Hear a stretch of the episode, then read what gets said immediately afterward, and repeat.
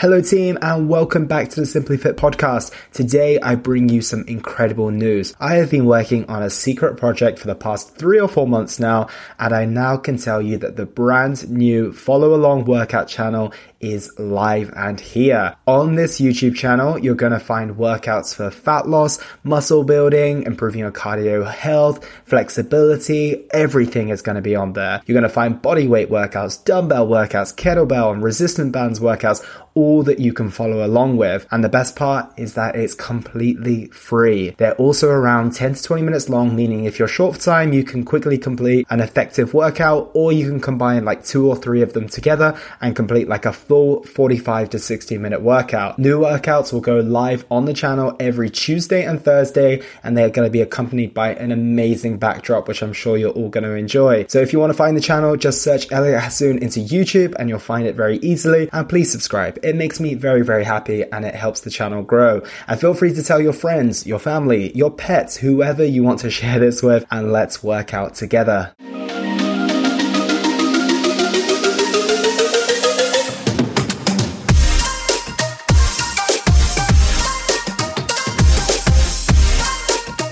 Hello, team, and welcome back to the Simply Fit podcast. In today's episode, I have the pleasure of speaking with Shane Walsh. Shane is an online health and fitness coach and the host of the very popular Shane Walsh podcast. Shane's story is incredibly inspiring. Unfortunately, in this episode, he was very open and vulnerable about the path that has led him to where he is today.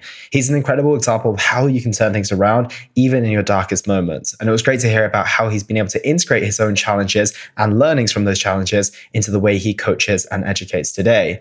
In this episode, you can expect to learn what Shane's thoughts are on the most challenging moments of his life, what false nutrition beliefs most of us are still living by, along with Shane's take on toxic diet culture and Kim Kardashian squeezing into dresses. So without further ado, Shane Walsh. Shane Walsh, welcome to the show. How are you today? How are we, Elliot? Thank you so much for having me. Well, thank you for being here. The pleasure is truly mine. So, for anyone who hasn't come across yourself or the work that you do, can you give us a little bit of background of who you are and what it is that you do? Yeah, so I am an online coach and nutritionist based in Dublin, in Ireland. Uh, so my story is a little bit different compared to other people's getting into fitness. So I had a real job in the real world up until about 2017. So I was in sale. I tried sales, I tried recruitment, I tried banking, all these things up until about 2017. So I was in recruitment for about and sales for about five or six years. And then I started a new job in April 2017. And that was on the Monday. And then on the Friday, uh, or no, Saturday, I woke up with my left arm very, very swollen. So I drove into hospital, rang my mate, his now husband is a doctor, and he was like, "Well, you need to like drive into hospital. You need to go into hospital, not drive into hospital because that was silly." But it turned out I had blood clots in my left arm. So one was here, just so kind of like on the trap, and one was above the forearm. But they couldn't find the one up at the trap, and the only way that she found it. Uh, the amazing doctor that was there was if she put my arm out straight at a certain angle, so it looked like I was doing a certain salute, from a certain political party in the past. And she had the kind of like the the equipment that they use on pregnant women in order to find it. Um, so you can actually see the image of it. It was like it was thick and dark. So I had to go and get surgery. Uh, get I was awake for the surgery. They put dye into your veins and they put a balloon on the end of a camera and they open up the veins that way. So you're awake for it. The camera's right beside you. You're just shielded off from what they're doing. Um, and I was in hospital for a week and then went back into work two weeks later and collapsed on my desk within half an hour with fluid in my lungs. So I fell into a very, very dark place, very, very dark spiral, and lost about 10 kg in about six weeks. I just couldn't eat, just fell into a very, very dark place. And uh, yeah, I was about one week away from doing something very silly. Um, I'd even bought the sleeping tablets. And then luckily, I'd never listened to a podcast in my life. And then I heard, I how I even came across it, but Brian Keane, I know you've had Brian on. And Brian said something like, uh, stop caring what other people think. And that line just threw me off. And I was like, right, I rang my dad and said, right, I actually need to go and talk to someone. So I went into therapy for about six months, weekly for about six months.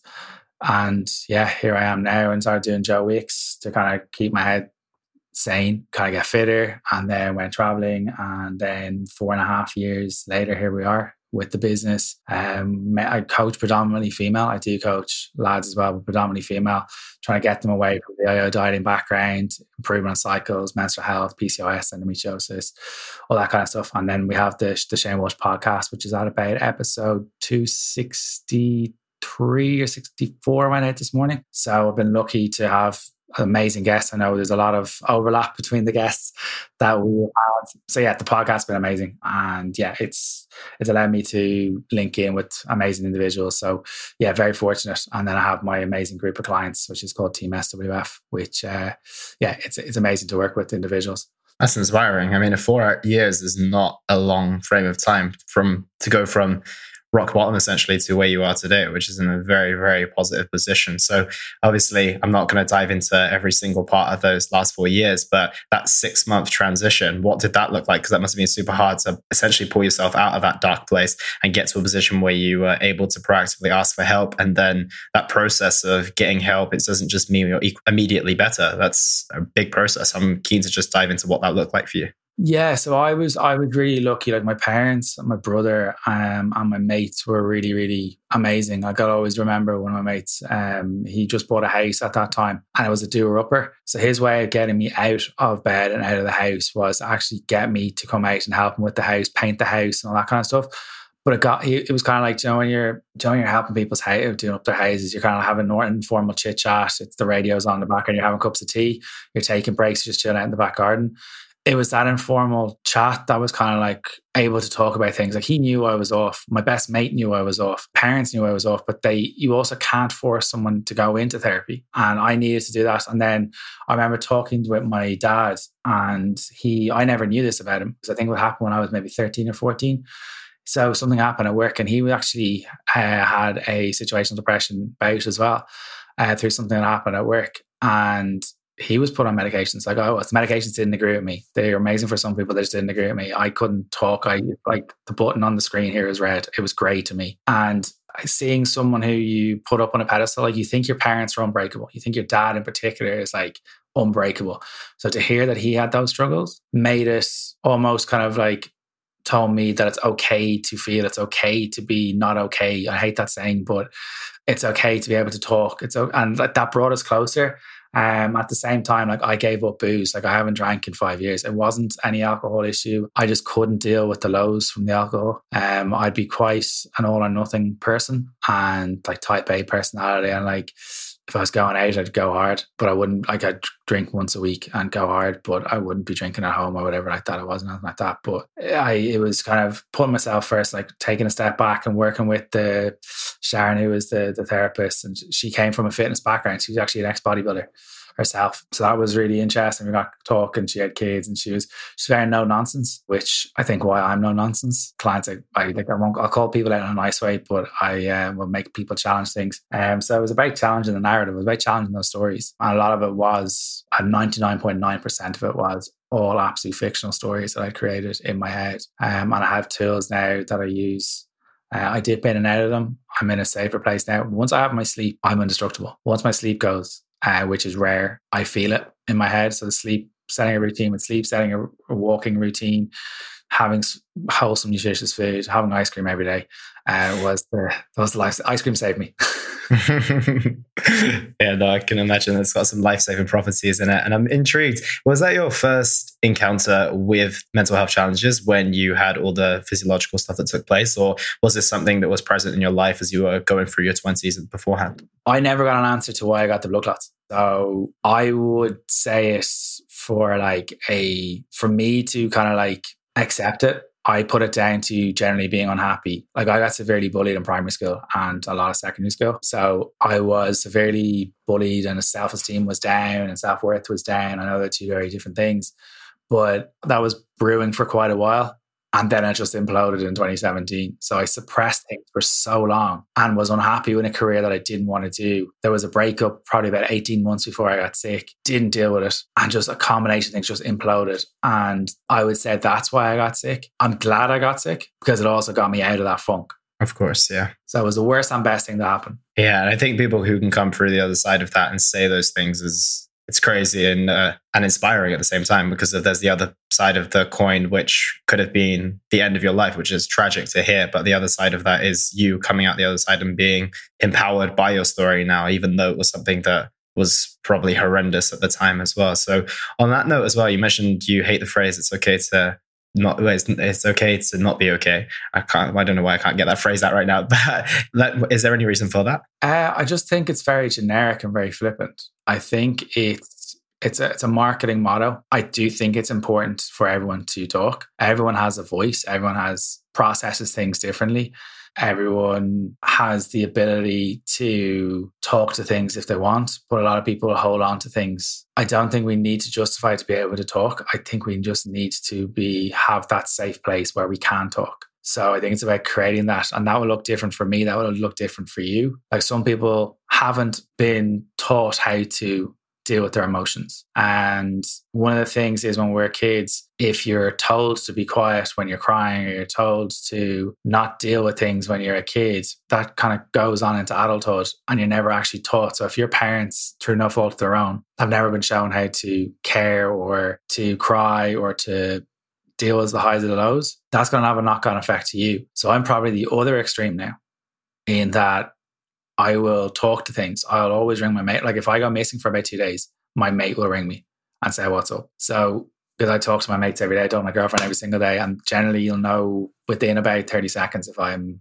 off. It's just one of I think it's just I, I I support the campaign 100%. I just think it's a little bit flippant and I don't think enough people know how to or how to start talking. And that's the bit that I think creating that safe place, how to create a safe place, what a safe place looks like. There are amazing charities out there. There are amazing mental health support people out there that I think are under resourced, underpaid, and under supported. So yeah, I just that's my opinion. But I know it's it's a campaign. It's a campaign for a reason. But that's my that's my opinion on it. No, it's good to know. And do you feel that sometimes I reflect and think that the lessons that we're given are sometimes very harsh and sometimes they're very light. And sometimes we can get to the same place regardless of the severity of the lesson. You were given one huge wake up call. Do you think you would have come to this place where you are without the situation happening the way it did? Or do you think it could have been any other way?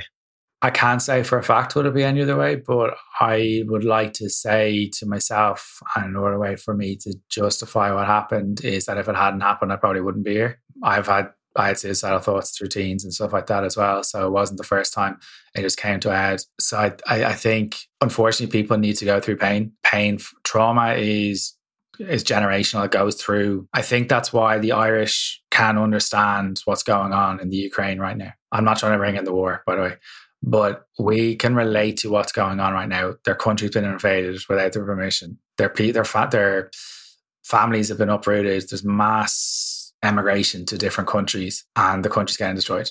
That's what the UK and the, the, the, royal rule or whatever like that did in the past to Ireland. And that trauma can be generational and gets passed on. So I think bad things, if you've ever read a book called The Happiness Trap, um, in The Happiness Trap, they talk about that we can't have the good times if we can't have the low times because we don't know what the difference is between the two. So we appreciate things more when we have had the lower times. And in order to go through life, like we think life, a lot of people do think life is like a Disney film. It's this straight line of progress. Nothing ever is going to happen to them. But then when something happens to them, may not have the tools and the arsenals haven't been taught, they haven't been taught how to talk, haven't been taught how to communicate, haven't been taught how to deal with it. There are there's horrific things that happen, like the likes of sexual abuse, the likes of getting raped, there's the likes of pedophilia. There's loads of horrible, horrible things. Even the thing in America last night with the uh, shooting, like that's going to have a knock on effect.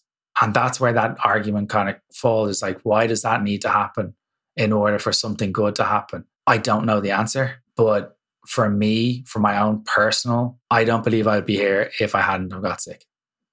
Mm-hmm. And you mentioned that thought process in the happiness trap, and it sounds like you subscribe to it as well that you need the dark in order to appreciate the light.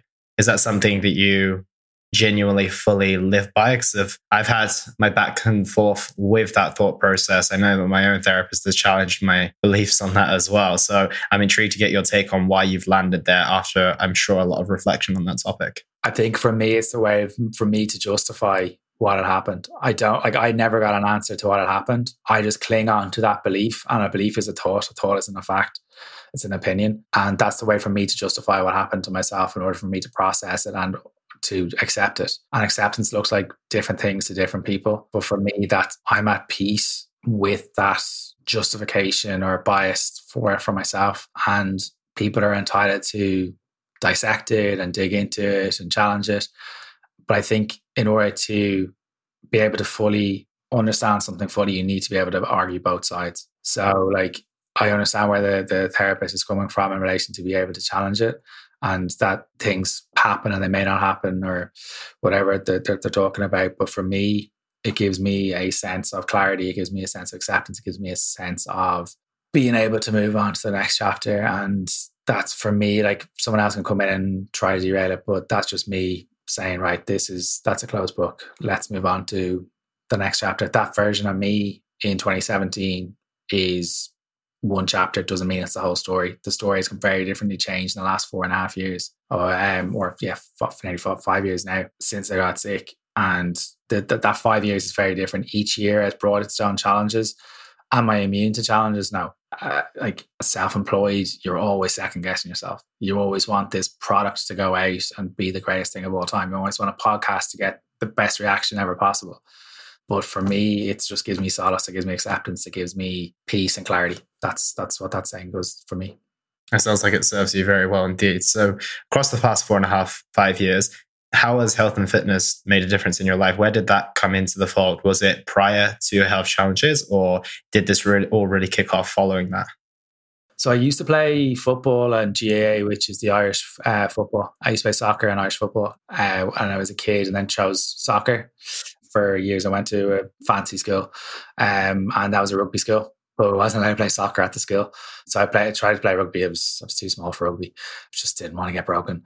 So I always played something, and then I was up until my twenties and stuff like that, and then I stopped. Kind of wanted to go out and socialize and have my twenties and stuff, kind of mid twenties, and then I kind of lost my way with fitness, put on a good bit of weight, and then I was kind of, I don't know, listening to podcasts or something, or just looking up what he could do. Like I tried Insanity. So basically had a, an angry man shouting me on a screen. So I bought, I got the videos and then I got Joe Wicks. You could watch it on YouTube. So I did those and got really into it, got really, really fit. Like probably the fittest I ever was. Like my old football manager always jokes, like, well, she I wish you were like this when you were in your 20s. yes, I was always into it. But I think it gave me a place in relation to be able to help people. And I think that's always something that I had in my head. I was like wanting to help people. I just didn't know what the avenue was. And I think being able to, if I can get into some sort of shape, anyone can get into some sort of shape. And shape is different to every single individual.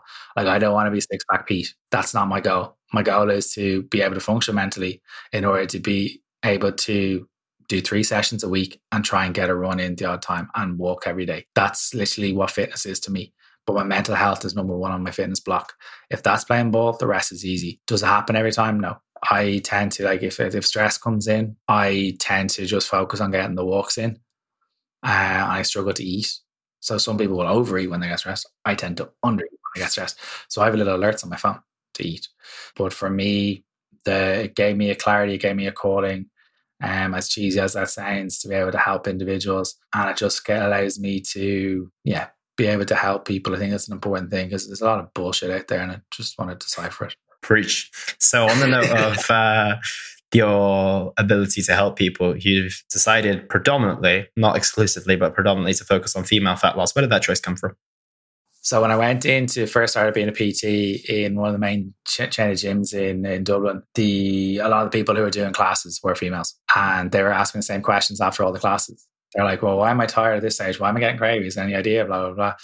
So I kind of did a little bit of research into it. So I ended up watching like I remember the first lecture I want I watched was like a three hour lecture on the menstrual cycle and what happens at different stages. So I went in deep and then did a nutrition course. And then I just, I've learned through podcasts, learned to, through listening to other podcasts, loads of books, and just fell in love with it. I was like, well, if this is happening for one person, 51% of the population are women, that means there's something to this. And it just, it's just struck a chord. Like, like my mom never struggled with her weight or anything like that. Or it was more so being able to provide an education and a resource that was potentially free at the beginning. Give out content to those individuals so that they can learn. The podcast is a great way to have a chat and learn all that kind of stuff.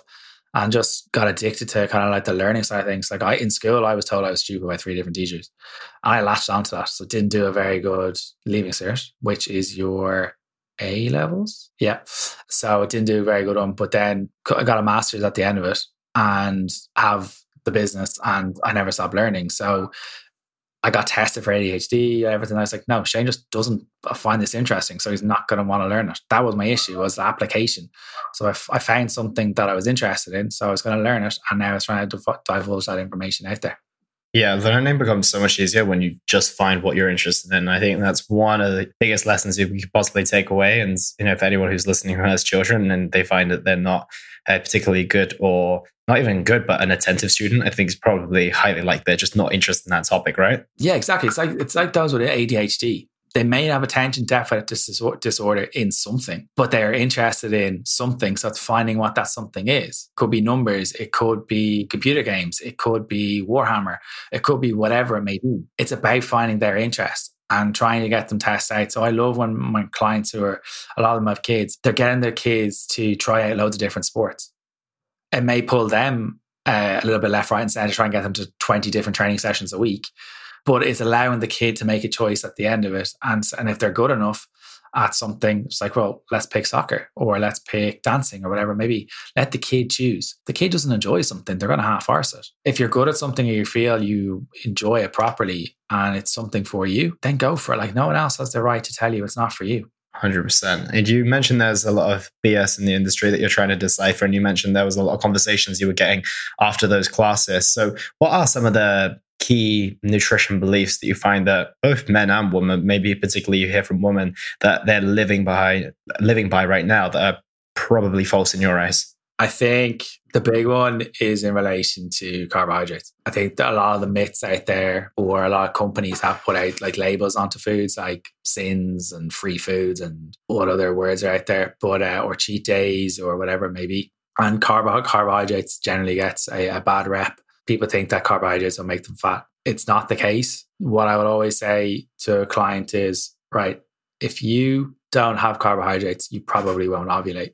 And if you don't ovulate, you won't be able to have a kid. And once you say it that way to them, not in a dickhead way, but say it to them or break it down that way and actually educate them and say, well, you, your body's primary source or wanted primary source of energy is carbohydrates. So when we get tired, I'm going to bring it down to like if when we get tired or we get hungover, have you ever thought of why we're looking for more carbohydrates at that time? It's because our brain kicks in and it tells us to get the quickest source of energy into our body. That's why we crave those foods at certain times. You don't necessarily crave carbs, you crave the energy into your body because you're tired or you're stressed or whatever it may be. That's essentially what's going on. If we don't have carbs, we don't have energy. If women don't have carbs, they may not have a cycle. If women, if you don't have carbs, either gender, you may be not may not be able to function. You may not be able to enjoy your training sessions. You may not be able to run. Like people talk about keto and the massive benefits of that. Like keto is amazing in the right hands, but keto was designed for epileptic kids.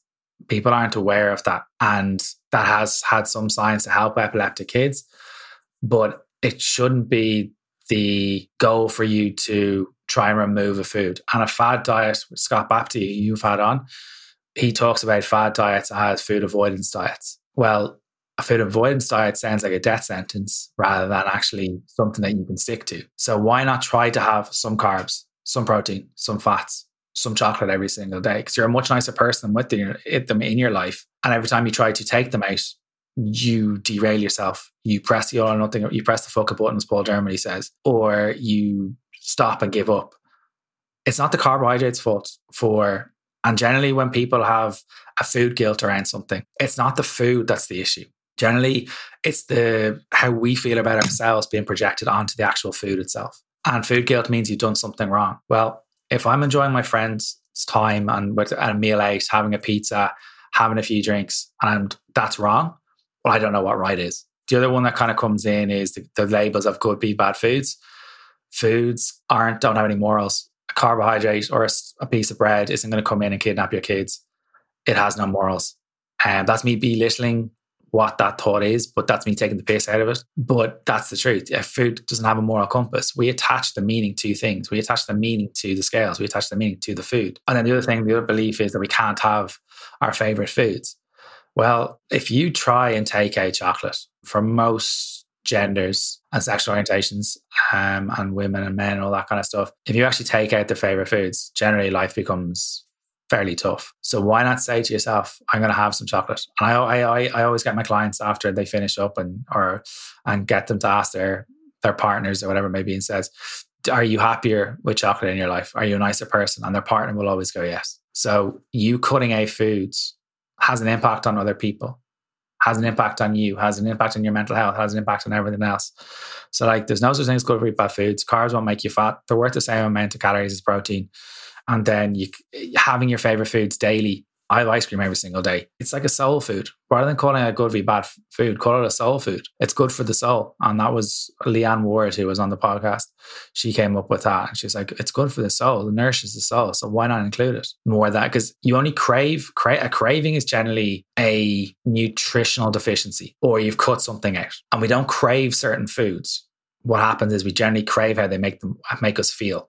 So if you cut out chocolate, you're going to crave it. If you tell yourself you can't have it, you're going to have it. Think of the big red button. If you tell yourself you're not going to press that big red button, you're going to press the big red button. And it's the exact same with chocolate. So if you're counting calories and someone's listening to this, at the beginning of the day, what I'd probably try to do is enter in the chocolate or the Chris into your MyFitnessPal at the beginning of the day. So then you just work your way back and adjust your budget that way. That's an oversimplified version, but it, I know I've seen it work with clients who have used that tool. That right, you're spending bag of Tayto or bag of King or whatever it is, 130 calories. 130 calories is the same as chicken fillet. Not the same nutritional value, but it's 130 calories and you could be eating 1800 calories. The other one is 1200 calories, the one that people go to 1200 calories for those who potentially are smaller and height and all that kind of stuff may have a point, but generally a lot of people go for 1200 calories because my fitness pal they've entered in two pounds of weight loss into my my fitness pal, but they're setting up their foundations on a matchsticks rather than setting it up layer by layer, addressing the habits, addressing the behavior, the really unsexy stuff that no one actually wants to deal with. So going for 1200 calories is every other time you try to do it, you failed. So it's not it's not the 1200 calories is failing, it's the approach that's generally failing for you. So I wouldn't beat yourself up too much if you keep trying to go for it and trying to do it, but you need to learn the lesson eventually that it's not going to suit you and it's not suiting you right now. So probably trying to adjust it that way. And on the note of the favorite food side of things, I think that that's uh, definitely some good advice for people to take on board is to implement the foods that you enjoy. But most of the reason the clients will come to us is because they do have a, a perhaps this is probably the best word I can use for it, a dysfunctional relationship with food, and especially the foods that they are particularly calling their favorite foods. And you mentioned earlier that you had quite an all or nothing personality. And I find that if I was just to tell every single person who was interested in weight loss today to eat their favorite foods and put them in their plan, they wouldn't be able to stop at one packet of crisps or one chocolate bar. So where do we go from there? Because I'm sure there's a bit of a, a scale towards working in those foods on a day to day basis without having those. Shane told me I've got 1800 calories, so I'm going to have 1500 of chocolate and I'm going to have 300 of protein. So yeah, let me yeah let me hear what you do about that type of kitchen. It's a great question um, because people will take the piss. People always take the piss. They always try to push things to the extreme. Like if you're in a deficit and your deficit is potentially 1800 calories and you eat 1800 calories of chocolate and that's your deficit, you will probably lose weight. You don't feel amazing doing it. Um, would I encourage it? No. But generally, when I talk about that with clients, generally what comes up a lot would be fear fear of being able to control themselves, fear of having it in the house, or fear of putting on weight. So, fear is generally what, what it means is false evidence appearing real. Okay. So, generally, you try to dissect the fear. Where have they learned that fear from? Because generally, food guilt. So, food guilt comes from somewhere. You can un- you've learned it once, you can unlearn it. So, you ask them what the fear is. So, uh, the typical example would be I'm afraid I lose control. Okay. So, then the question is, are you eating chocolate right now? And they're going, no. Okay, so you can stop if you want. But they're like, well, I have it in the house. It's like, well, every time you have it in the house, you're going to overeat it because it's not in the house all the time. So why not try to allow ourselves a daily allowance of chocolate? If you go over it, nothing really happens. If you go under it, nothing really happens. But if you tell yourself that you can't have something, you're to implode. It's human nature. If you look, if you, someone wants to Google the marshmallow test, that's the way to do it. They did studies, they got kids into a room and they told the kid told the kids that put a marshmallow onto a table, I think it was, and they got the uh, the kids to go into the room and told them, if you don't have this marshmallow, I'll give you two marshmallows at the end of it. And it, the studies revealed that the majority of them ate it, and those who didn't eat the marshmallow, who got the two at the end, were actually higher achievers uh, and had better careers and all that kind of stuff. But if you tell someone that's really not going to have something, or tell them if you tell yourself you're not going to have something, um, you're generally going to have it anyway. So And normally another fear would be, well, I'm going to put on weight. And then it's important to dissect, well, why is putting on weight such a higher value in your life? Why is your weight so important? Well, and the answer will come back was uh, because I've struggled with my weight for a long time. But why is your weight so important? Because I want to be accepted. So then it's coming back to a validation point of view that you believe or you've had comments in the past when you've lost weight and you got a nice comments about how you looked and how you felt or you felt. And the losing the weight is back to get those nice comments, to get that validation. But if we turn that on its head, it's like, well, why are you waiting for other people's validation? Why can't you give yourself credit for what you're doing?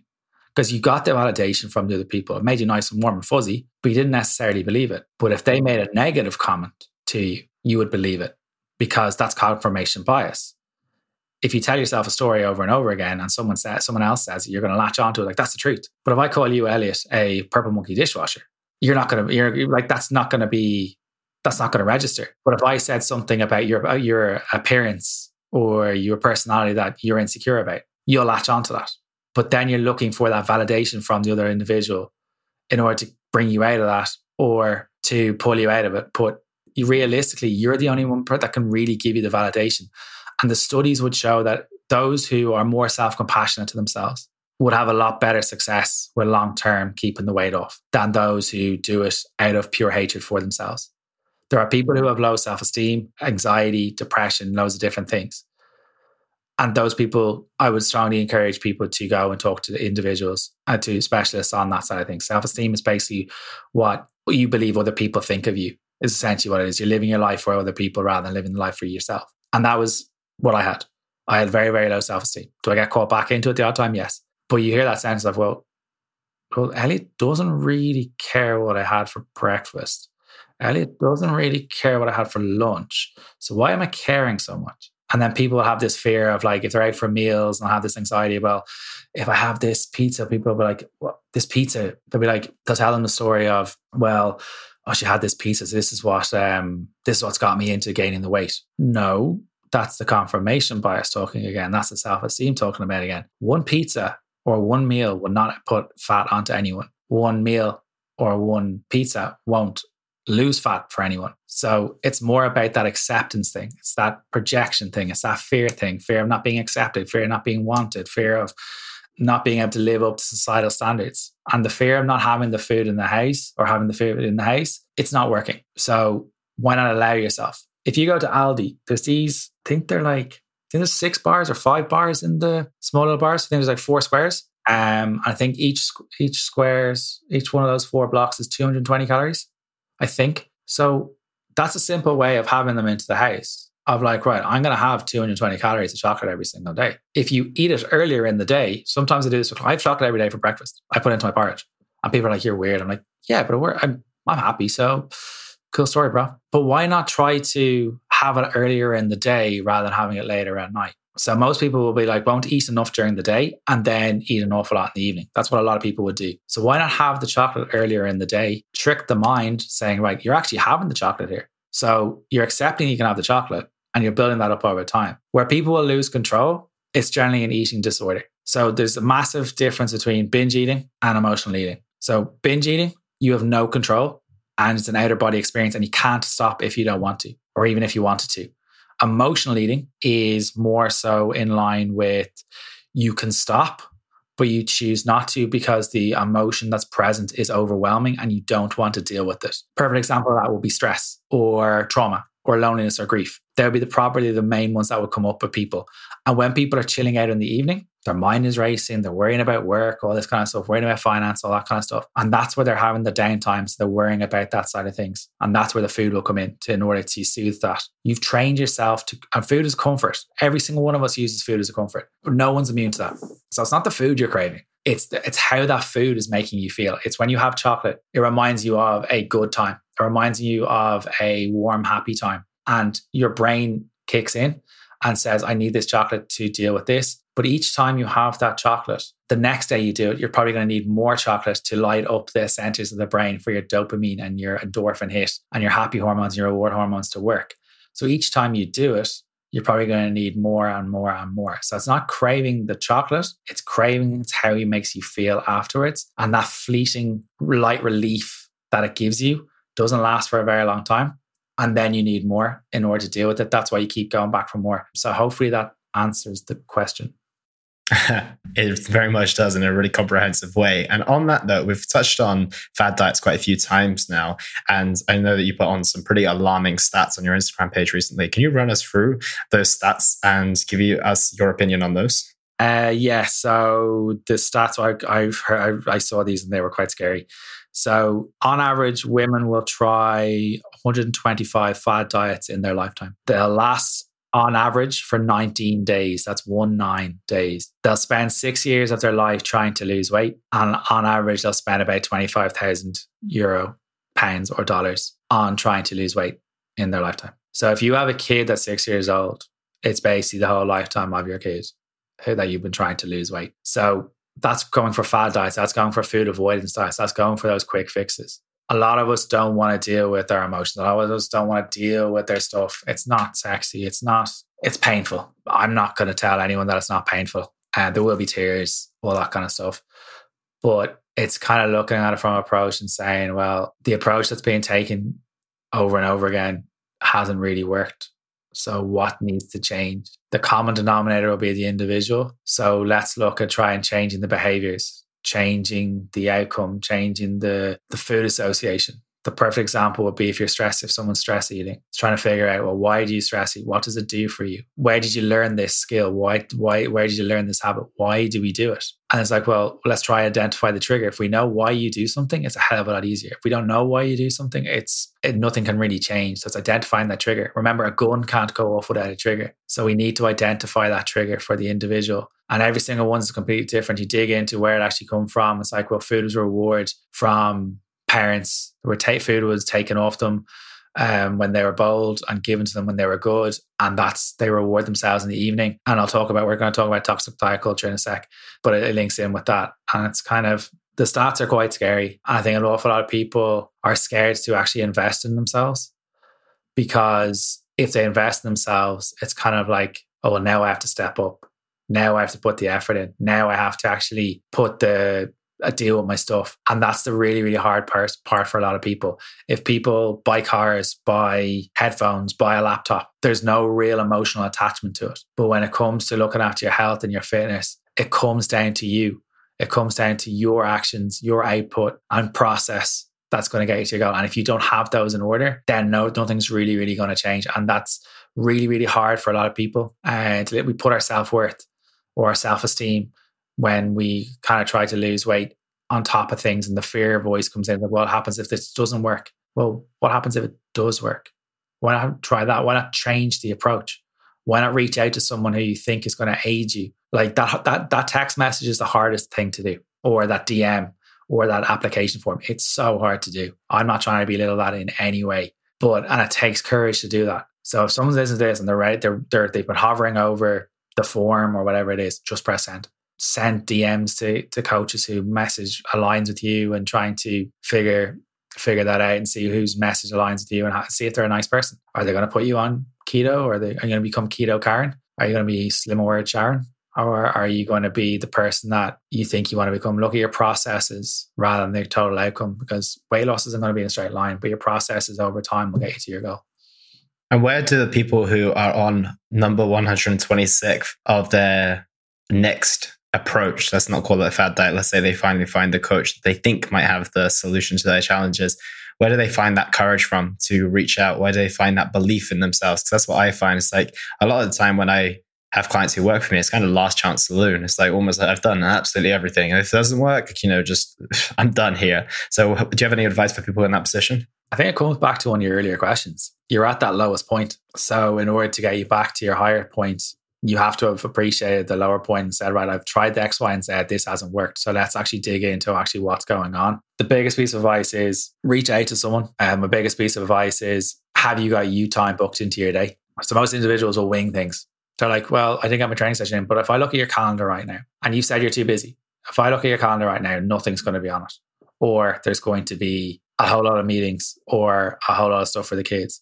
Where is Karen's time into that calendar? So most people will be like, well, I want weight loss. Okay. Okay. Weight loss is a great goal. 100% muscle gain is a great goal. But why do you want weight loss? Well, I want to feel better in my clothes. Why do you want to feel better into your clothes? because I there's a dress I want to get into. Why do you want to get into that dress? Because I want to wear it to a wedding and a boy I fancy is going to be at that wedding. If you have your why, you will fit, you will know what you're going to do. I had a breakthrough with a couple of clients last week on their why. They weren't clear on their why at the beginning. Uh, I probably took them about five or six weeks of reflection to dig in, and tears were had. And it found out that a lot, an awful lot of people's whys when it comes to it is if someone's coming from an overweight background, is like their kids. If I don't sort out my eating or if I don't look at my health or bring my cholesterol down or, or find out what's going on with my thyroid or my PCOS, I'm not going to be here for my kids. If you have an emotional why, it's a hell of a lot easier because most people rely on motivation to get them to where they want to go. But like before we came on, I didn't want to go to the gym. I actually sent a text to my girlfriend. I was like, I really don't want to do this, but I feel a hell of a lot better for it. And it, it woke me up. It got me G'd up for this. Feel a sense of achievement for doing it. But I know why I wanted to do that session because I haven't been able to train for about five months because I haven't able to be able to breathe properly for about five months. Not COVID related, but I know my why now is because I haven't been able to do it. I now want to enjoy it. I've taken a slowly, slowly approach. Three sessions a week, brought in and a run yesterday for the first time. But I know why I want to do something. I know what's important for me. If you know your why, you'll you'll almost bear with anyhow. And that's for Viktor Frankl, I think, from his amazing book, um, one of his amazing books. So yeah, I think it's important to have the why. Look at the focus on the process rather than pure outcome. Uh, is is uh, really really important, and be prepared to kind of like have days where you're not really wanting to do things, and they're the days that you potentially need to say to yourself like, "What do I need right now?" And that may be just chill out. That may be just asleep, and that's okay. There's nothing wrong with that. And I'm intrigued. You said something a little while ago when we were talking about those fad diets, and obviously the client who's involved or the individual who takes part in whichever approach they're going for, whether their goal is to build muscle, improve their health, or drop body fat. And I'm intrigued, when do you know if the lowest common denominator is in fact yourself, or you're just picking a bunch of the wrong diets? How do you know which one is the key to your, your issue? Because my initial idea leans towards the individual. But if you are on something that's super unproductive and just impossible to stick to. How do you know whether it's you or whether it was actually the diet? I would say all diets work. I'm going to say that all diets work. Like keto works, uh, intermittent fasting works, Slimming World works, Weight Watchers works. But if the because it all brings someone into a cal- caloric deficit, it's just wrapped differently. And if you're in a caloric deficit, you'll lose weight. If you're in a caloric surplus, you'll gain weight. So if you've managed to lose the weight and then put it back on, uh, a few times, then it could be a case of that it could be down to the individual having not looked at the behaviors that have gotten to that pattern, not willing to address the emotions behind it, willing to, or having a big enough why. Like if someone wants to do an eight week cut for a holiday, amazing. But if someone's coming from a background where they've tried X, Y, and Z and they've had a short term fix when it's a long term issue, then it's probably down to the coping mechanism, the individual, and the behaviors and the mentality behind the individual. So that's probably where it comes from. But all diets do work. I know there's a stat of like 95% of diets don't work, but that's from one paper in 1949. And we're all very quick in fitness to like pigeonhole ourselves with some sort of like identity or latch onto something. Like diets do work. It's generally it can come down to lack of education, which I do think needs to be improved massively. I don't think there's an education system in the school. Like I was talking about something on it with a client this morning about how to actually read a nutrition label. She's tracking calories for the very, very first time because uh, we've actually addressed the emotional side of things. And she was tracking a steak and she's like, it's 125 calories. I was like, okay, so take out the packet out of the bin, look at what the weight is on the actual packet. She was like, well, there's two steaks for like 425 grams is on the packet. I was like, okay, so split that into two. So it's 225 grams and you've entered it as 100 grams. Something small, so small over time could add up, but it's something small and minute and looking at making her, allowing her to read the label and say, I never got taught this. I was like, yeah, but you're in safe hands now. exactly.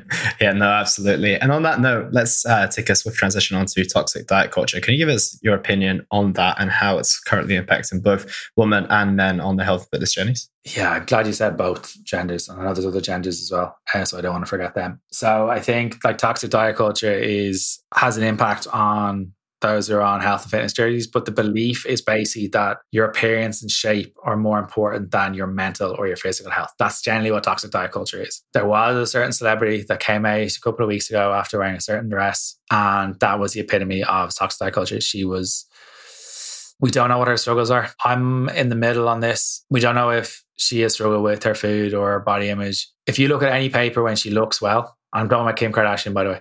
If Kim Kardashian looks amazing, she gets put into the papers. If she doesn't look great, she gets put into the papers. And there's comments either or. And everyone's going to have a different opinion whether she looks good or different different opinion if she looks negative. But why does that matter to you or I? Why does it matter what Kim Kardashian looks like?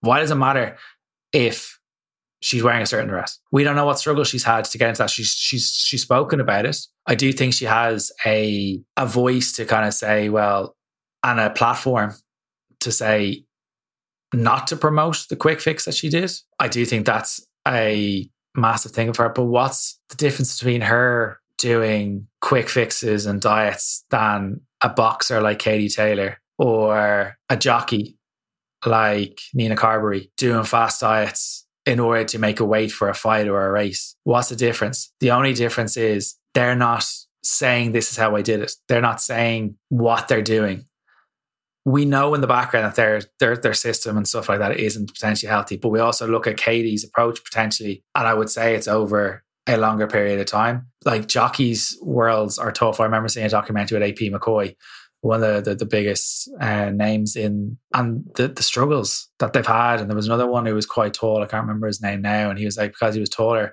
and his bone density was a little bit heavier. He had to really like go into saunas and stuff. It's not a healthy approach, but the difference is it's the verbal execution of it. Like it, toxic positive, toxic diet culture talks about the good v bad food. Talks about cutting out food groups, and it glorifies that. It promotes extremes. It talks about earning foods and rewards. It talks about shame and food guilt and promotes those. Now, all those combined, you wouldn't let your kids do. So why are you doing them? Why are you aiming for those? And the and the answer probably is, well, I'm at, I'm at my wits end and I want to get this off once and for all. It's like, yes, but if you look at every other approach you've taken, they've had some sort of toxic diet culture in, whether it's a good food, bad food group, whether it be called a sin for a free food. Like, I think it's a sin. If a banana is in its full form, it's nor it's a sin. And if it's mushed up, it's not a sin. Like, really, it's the same fucking thing. So toxic diet culture, it's out there. It's rampant. I know there's a lot of misinformation on TikTok, a lot of information on social media. If someone is saying something and it's saying a food or a supplement is the holy grail and it's the best thing, or it's telling you to take out a food, because I've seen results. Because take it, if you take any eh, take out any food, you're going to have weight loss. But you may not be able to keep it as soon as you introduce that food back in. If you're having food guilt, why are you having food guilt? If you have fear around food, why are you having fear around food?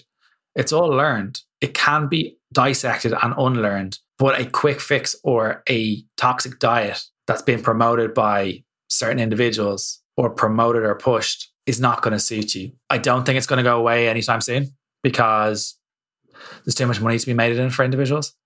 Uh, I don't think the industry is going to be regulated anytime soon. It's too much money for the tax man. It's too much revenue for the individuals. Yeah, I would do an audit. If someone's listening to this and they haven't audited their feed, of who to believe and who not to believe. I would probably do that after this podcast and kind of do that um, because it's important where you're taking your information. Because if you're waking up first thing in the morning and you're seeing, I don't know, someone massive quads and massive glutes, and they've said they've got to some things. I think was it yesterday? I saw some article with one of the women that used to be on Love Island. She, you'd look at her and it's body goals for most people, but she came out and said like I've I was on 1200 calories in order to get this quick fix and now I'm back eating myself and I don't feel comfortable myself, but I know I need to do this to repair myself with my food and my journey and stuff like that. So she said she's done the extreme, she's promoted the extreme, but she's also gone back and said, right, well, it got me to a point and now I'm trying to actually address the, the issues that are going on around it. I can't remember which individual it is, but it was one of the girls off Love Island. Mm, I guess my next question on that front is aside from looking at your feed and deciding to assess who and to listen to and who to follow full stop. What is the solution? But also i want to come back to the relatability of the kim kardashian situation is that at the end of the day we know that we're not going to be jumping on a horse or into a boxing ring anytime soon. So it's a little less relatable when we see and we're like yeah they're doing these unrealistic things but we all know the feeling well most of us will know the feeling of fitting into a suit or a dress for this big occasion or a bikini uh, or a swimsuit when we head, head to the beach or the pool. So yeah it's a little harder because of yeah someone like Kim Kardashian will show up looking amazing and looking at, in her best shape, whether or not her dress is tied up at the back with some string. Like that's a different story, but we know that. And that's where I think it's a little harder to create those differences. So, how will you get people to a place where they look into that and just see, okay, well, this isn't the long term thing? We always see is Kim Kardashian looks amazing. And then all the, on the other side, it's like, well, those sporting examples are a little bit unrealistic. And I'm also at my wits' end with this dieting stuff, and they seem to have the answers for me.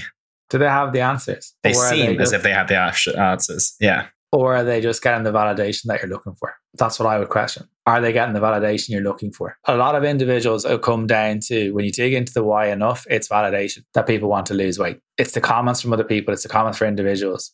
Unless it's someone has a why of health markers and cholesterol and all that kind of stuff, that's different. But if it's coming down to what I want to feel good in my clothes, it's digging out why do you want to feel good in your clothes? Because you'll get attention from same gender or gender neutral or or the, the opposite sex or whatever maybe it's generally getting those comments getting that stuff. So it comes down back to what you want. What's your self-worth? Like what are your true values? Most people don't have a clue what their, their true values are. Most people don't believe what their core tenants are. Most people don't know what they want in life.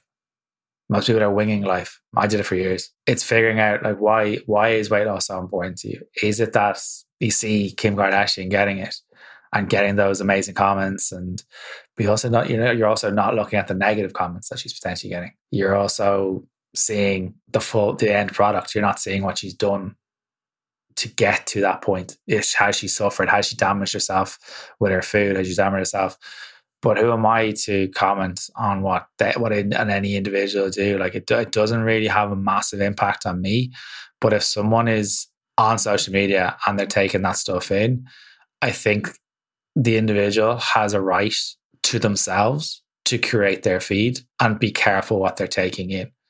I think common sense has kind of been blurred a lot recently. I think a lot of people have been sucked into the quick fix, the diet culture, that side of stuff but it wasn't always there.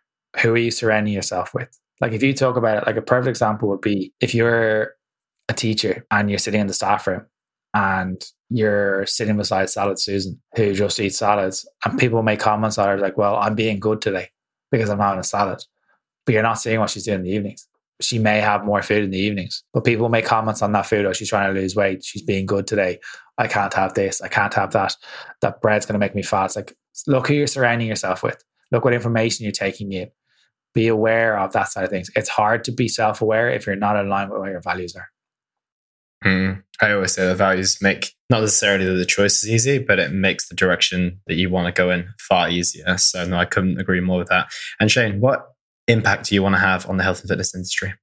Uh, when you when you sent me this, when the question got sent over, it was really interesting. Um, I think for me, it's trying to re- remove that kind of like trying to provide that education to people that it can be possible to keep yourself in in line with what you want to do, whether that be weight loss or whatever it is, and flourish in whatever you want to do.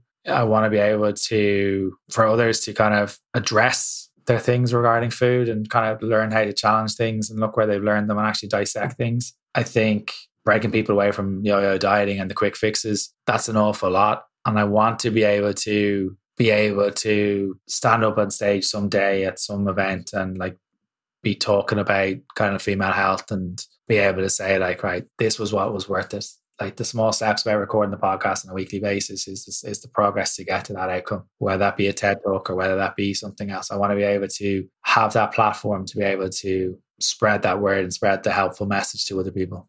Incredible. And where's the best place for people to find you if they do want to keep up with the work that you're doing?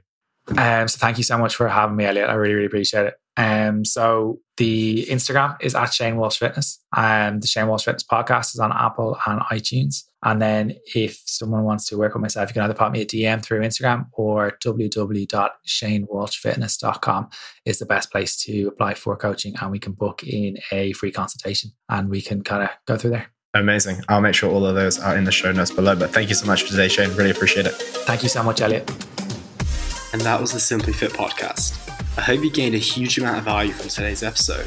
I feel inspired to improve your health and well being. Be sure to search for Simply Fit in Apple Podcasts, Google Podcasts, and Spotify, or anywhere else you get your podcast from. And go ahead and subscribe so you don't miss any future episodes. Also, if you like the episode, please don't forget to give it a five star rating. I'd love to hear your feedback or any questions you have. So reach out to me on social media. You'll find me on Facebook and Instagram at Elliot Hasoon. Thank you so much for listening, and I look forward to talking with you all on the next one.